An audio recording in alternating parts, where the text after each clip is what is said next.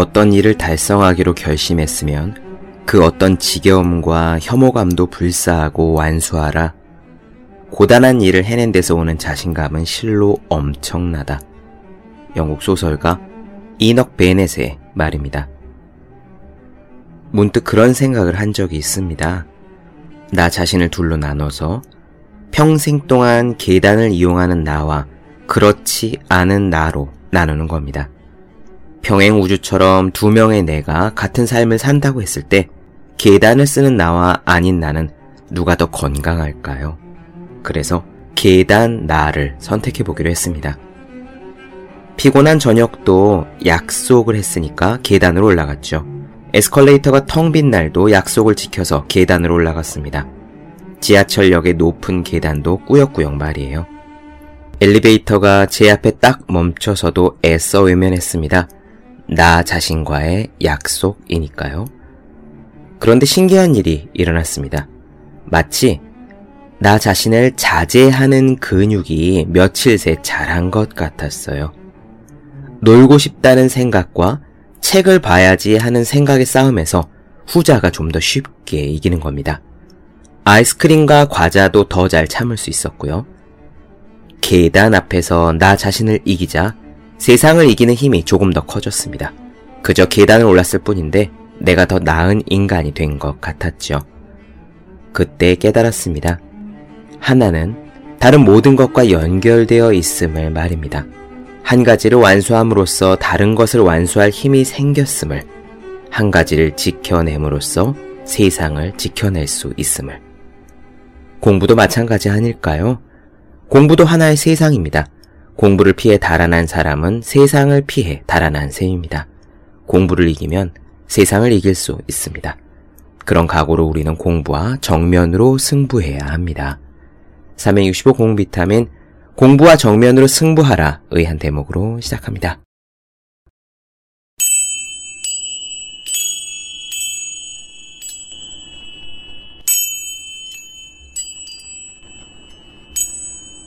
네, 안녕하세요. 본격 공부자극 팟캐스트 서울대는 어떻게 공부하는가 한지우입니다. 우리는 지금 데니얼 코일의 탤런트 코드를 살펴보고 있습니다. 마크 트웨인의 소설 톰 소여의 모험이라는 책 혹시 보신 적 있으신가요? 거기 아주 인상적인 장면이 나옵니다. 꾀 많은 주인공 톰이요. 뙤약볕이 내리쬐는 여름날에 담장을 칠하는 벌을 받습니다. 톰은 강물로 수영하러 가고 싶어 죽을 지경이지요. 그런 더운 날에 담장에 칠을 한다니 얼마나 고역이겠습니까? 그 일이 너무나도 하기 싫었던 톰은요, 꾀를 냅니다. 무슨 꾀였을까요? 이웃집에 사는 벤이 그 옆을 지나다가 톰이 담장을 칠하는 걸 봅니다. 처음에는 야, 이 더운 날에 일을 하고 있으니 너 힘들겠다 하고 놀리죠. 하지만 그때 톰이 연기를 해요. 전혀 힘들지 않은 듯, 너무나도 즐거운 듯, 그리고 선택받은 자만이 이 일을 할 수 있는 것처럼 말입니다. 배는 슬슬 톰에게 넘어갑니다. 나도 한 번만 페인트 칠을 해보면 안 되겠냐고 묻죠. 하지만 톰은 단칼에 거절합니다. 말도 안 되는 요청을 하지 말라고 말이에요. 이 재미있는 걸 너한테 줄 수 없다. 이렇게 말합니다. 그러면서 계속 콧노래를 부르며 페인트 칠을 즐거운 듯이 하지요. 옆에서 바라보던 배는 애가 탑니다. 그래서 사정사정하기 시작해요. 딱 한 번만 하게 해달라. 그렇게 되자 톰은 못 이기는 척 한 번 맡깁니다. 이때 재미있는 일이 일어나요. 마을 아이들이 하나 둘씩 몰려들기 시작하는 거예요. 너도 나도 페인트 칠을 해보고 싶다면서 말입니다. 어떻게 되었을까요? 톰은 손가락 하나 까딱하지 않고 담장을 다 칠했을 뿐더러 페인트 칠을 하고 싶어서 줄을 서 있는 친구들로부터 딱지나 구슬 같은 것도 대가로 받습니다. 이 장면 읽은 기억 나시는지요? 데니얼 코일은 탤런트 코드에서 점화에 대한 이야기를 합니다. 재능을 갈고 닦으려면 심층 연습을 해야 하는데 그 심층 연습을 시작하도록 촉발시키는 것을 점화라고 불렀죠. 수많은 어린이들이 박세리 선수를 보면서 나도 저렇게 되고 싶어. 김연아 선수를 보면서 박지성 선수를 보면서 나도 저렇게 되고 싶어 라고 생각하는 것이 점화입니다. 오늘은 그 점화에 대한 설명을 조금 더 이어나갈 거예요. 어떤 경우에 점화가 일어날까요? 왜 똑같은 장면을 보고도 어떤 사람들에게는 점화가 일어나는데 다른 이들에게는 그렇지 않을까요? 여러분들께서도 궁금하셨으리라 생각합니다. 저도 무척 궁금했으니까 말이죠. 그 답의 일부가 오늘 밝혀지는 겁니다. 핵심만 말씀드리면 이렇습니다. 저만은요, 소속감에서 나온다고 합니다. 나도 저렇게 되고 싶어 라는 소속감이죠. 톰의 친구들이 나도 페인트 칠을 하는 친구들 사이에 끼고 싶어 라고 생각하는 소속감 말입니다. 그런데요, 이렇게 소속감을 강렬히 느끼기 위해서는 전제가 하나 있습니다. 이 전제가 점화의 핵심입니다. 어쩌면 성공의 핵심이기도 할 거고요. 왜 어떤 사람은 열정과 끈기를 남다르게 보이느냐에 대한 답이기도 합니다. 그리고 이 답을 우리는 예전에 황농무 선생님의 몰입에서도 이야기한 적이 있죠. 정말로 진리는 이어져 있다는 것을 저는 이런 경우에 강렬하게 느낍니다. 내용은 다른데요. 결국 답이 같은 지점을 가리키고 있는 경우에 말이에요. 해답은 이렇습니다. 바로 결핍입니다. 무언가가 결핍되어야, 무언가 부족해야 더 나은 곳에 소속되고 싶다는 열망이 생기고 거기서 점화가 일어난다고 데니얼 코일은 말합니다. 그럼 오늘의 이야기 시작해 보겠습니다.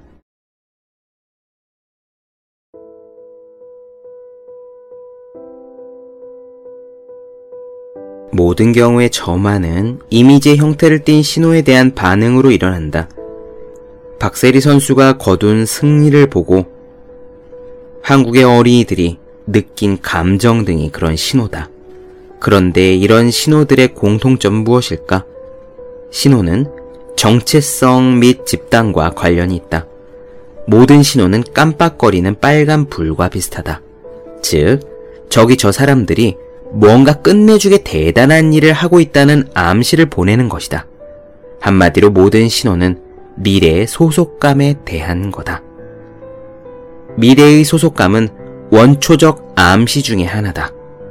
원초적 암시란 우리 뇌에 내장된 동기의 방화쇠를 잡아당겨서 모든 에너지와 집중력을 원하는 목표에 쏟아붓게 만드는 단순하고 직접적인 신호다. 이런 개념은 일단 직관적으로 말이 된다. 어쨌든 우리 모두는 수준 높은 집단에 소속되고 싶은 욕망 때문에 동기를 느낀 적이 있을 테니까 말이다. 나는 여러 가지 재능의 용광로들에서 희한한 패턴을 지켜본 바가 있다. 정말 재미있게도 재능의 용광로는 허름하고 변변치 못한 곳인 경우가 많았다. 마술을 부려서 내가 방문한 재능의 용광로들을 한 개로 합칠 수 있다면 그것은 아마 거대한 판자촌의 이미지로 보일 거다. 임시로 대충 지은 건물의 쭈글쭈글한 지붕, 페인트 칠이 벗겨진 벽, 울퉁불퉁한 마당에는 잡초가 무성하다. 너무나 많은 재능의 용광로들이 약속이라도 한 듯 이렇게 똑같은 분위기를 공유하고 있는지라 나는 놀라지 않을 수 없었다. 다 쓰러져가는 낡아 빠진 곳의 상태와 그곳에서 배출되는 대단한 인재들 사이에 무슨 연결고리가 있는 것 같았다. 그리고 연구진에 따르면 이것은 확실히 관계가 있었다. 예일대 심리학과의 존 바그 교수는 곧바로 그 이유를 이렇게 설명했다. 사람은 편안하고 쾌적한 환경에 있으면 자연스럽게 노력을 중단합니다. 뭐하러 노력을 하겠습니까? 하지만 무언가 힘든 상황이라는 신호를 받으면 즉각 동기가 생깁니다. 근사하고 깔끔한 테니스 아카데미는 지금 당장 화려한 미래를 제공하죠. 그러니까 당연히 동기가 생기지 않습니다. 이건 너무나 당연한 일입니다. 1970년대 롱아일랜드 임상 심리학자인 마빈 아이젠스타트는 흥미로운 연구를 했다. 그는 브리테니커 백과사전에 반쪽 이상 등재된 유명인들을 골라서 부모의 생존 여부를 조사해 보았다. 아이젠 스타트는 사실 그들의 성공 동기 따위는 아무 관심이 없었다. 사실 그는 어린 시절에 부모 중에 한쪽 혹은 양쪽 모두 잃은 경우와 천재성 또는 정신병이 어떤 관계가 있는지 연구하고 있었다.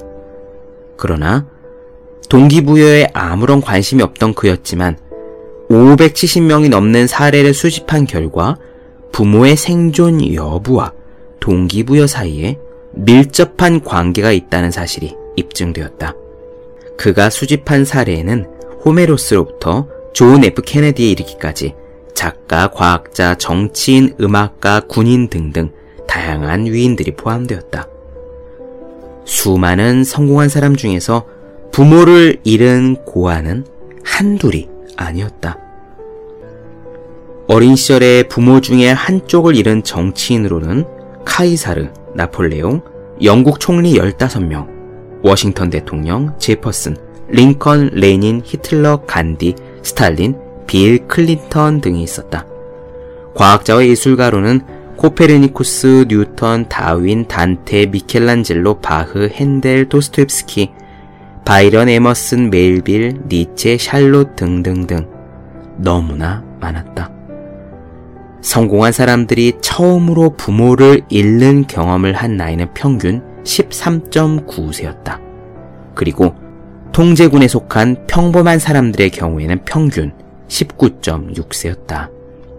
결국 이 리스트는 1978년에 어떤 프랑스의 연구자가 제기한 질문, 고아들이 이 세계를 지배하는가 라는 문제를 정당화시킬 수 있는 충분한 근거를 제공해 준다.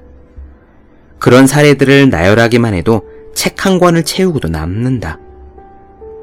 상실감이 점화를 유발한다는 말을 가장 명확하게 보여주는 예는 작곡가이자 프로듀서인 퀸시 존스의 경우다.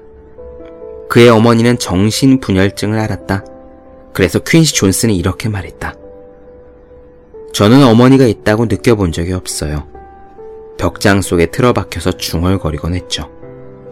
나한테 엄마가 없다면 그런 것은 없어도 돼. 음악을 엄마로 삼을 거야. 그리고 음악은 한 번도 저를 슬프게 하지 않았습니다. 평생 동안 단 한 번도요. 부모를 잃는 경험을 동기의 방아쇠가 당겨지는 신호라고 본다면 연결 관계는 훨씬 더 명확해진다. 부모를 잃는 것은 더 이상 안전하지 않다는 원초적인 암시다. 굳이 심리학자가 아니더라도 안전하지 못한 상태를 느낄 때 본능적으로 에너지가 비축되는 원리를 이해하기는 어렵지 않다. 이러한 암시는 아이가 인생의 갖가지 위험과 가능성에 대처할 수 있는 힘과 생각을 준다. 심리학자인 키스 시몬터는 천재의 기원이라는 책에서 부모를 잃어버리는 경험에 대해 이렇게 말했다. 그런 불운한 사건은 성공을 향해 가는 과정에서 부딪히는 수많은 장애물과 좌절감을 극복할 수 있을 만큼 강인한 인격이 형성되도록 자양분을 공급한다. 그렇다. 이런 식으로 볼 때 아이젠스타트의 리스트에 있던 유명한 사람들은 평범한 사람들과 다른 특별한 재능을 타고난 것이 아니라 우리 모두를 지배하는 보편적인 원칙이 논리적으로 확장된 경우라 해야 할 것이다. 그 원칙은 다음과 같다. 첫째, 재능은 심층 연습을 필요로 한다. 둘째, 심층 연습은 어마어마한 양의 에너지를 필요로 한다. 셋째, 특정한 신호는 막대한 에너지가 분출되도록 방아쇠를 잡아당긴다. 물론 부모의 죽음이나 부재가 항상 재능이나 성공을 낳는 것은 아니다. 똑같은 사건이 아이를 망칠 수도 있고 부모가 아이를 학대한 경우에는 그들이 죽음으로써 아이의 인생이 개선될 수도 있다. 아이젠스타트의 리스트가 강조하는 요점은 확률이다. 점화의 두 번째 예는 개인적인 이야기인데 우리 집에서 내가 관찰한 거다. 우리 집의 여섯 식구 중에 제일 어린 아이는 딸 조이인데 여섯 살이라는 나이에 비해 굉장히 잽싸다. 그 아이가 발을 놀리는 속도는 천부적인 재능의 소산인 것처럼 보인다. 그러나 새롭게 미엘린에 대해 알게 된 나는 조이의 발이 빠른 이유 중에서 선천적인 능력으로 인한 부분이 얼만큼이고 막내로 살아가야 하는 현실 때문에 부여된 동기로 인한 부분이 얼만큼인지 알고 싶어졌다. 먼저 친구들의 아이를 대상으로 매우 비과학적인 설문조사를 혼자서 벌여봤다. 일정한 패턴이 보이는 것 같았다. 가족 중에서 나이가 어릴수록 발이 빠른 경우가 많았다. 이후 표본 집단을 좀 더 확대해 봤더니 실험은 점점 더 흥미로워졌다. 예를 들어 100m 달리기 종목에서 세계 기록을 세운 선수들의 출생 순서를 나열해 봤더니 신기한 결과가 나타난 것이다. 우사인 볼트는 세 아이 중에 둘째였다. 아사파 포월은 여섯 아이 중 막내였다. 모리스 그린은 네 아이 중 막내였고 도노반 베일리는 세 아이 중 막내였으며 르로이 버렐은 다섯 아이 중 넷째였고 칼 루이스는 네 아이 중 셋째였다. 캘빈 스미스는 여덟 아이 중 여섯째였다.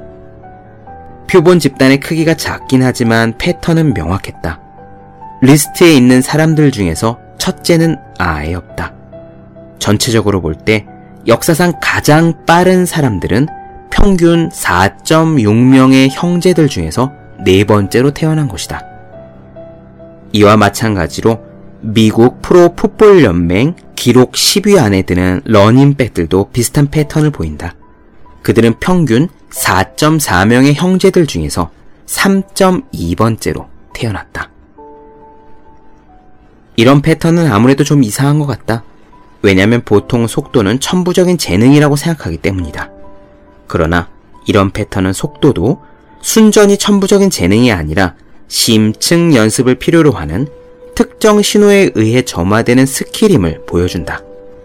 이러한 경우 막내들이 받는 신호는 아마 너 왜 이렇게 굶더니 빨리 따라와 라는 메시지일 것이다.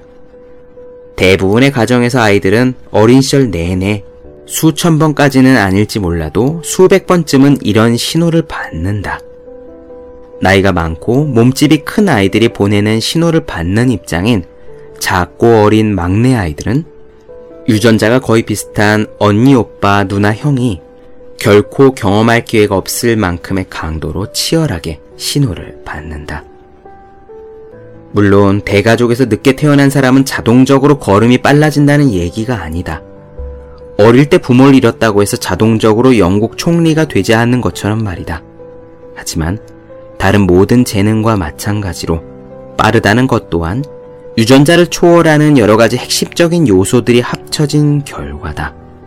그러한 요소들은 심층 연습을 통해 미엘린층을 두껍게 만들기 위한 에너지를 제공하는 동기부여 신호에 대해서 무의식적인 강렬한 반응을 보이는 것과 관련이 있는 것이다.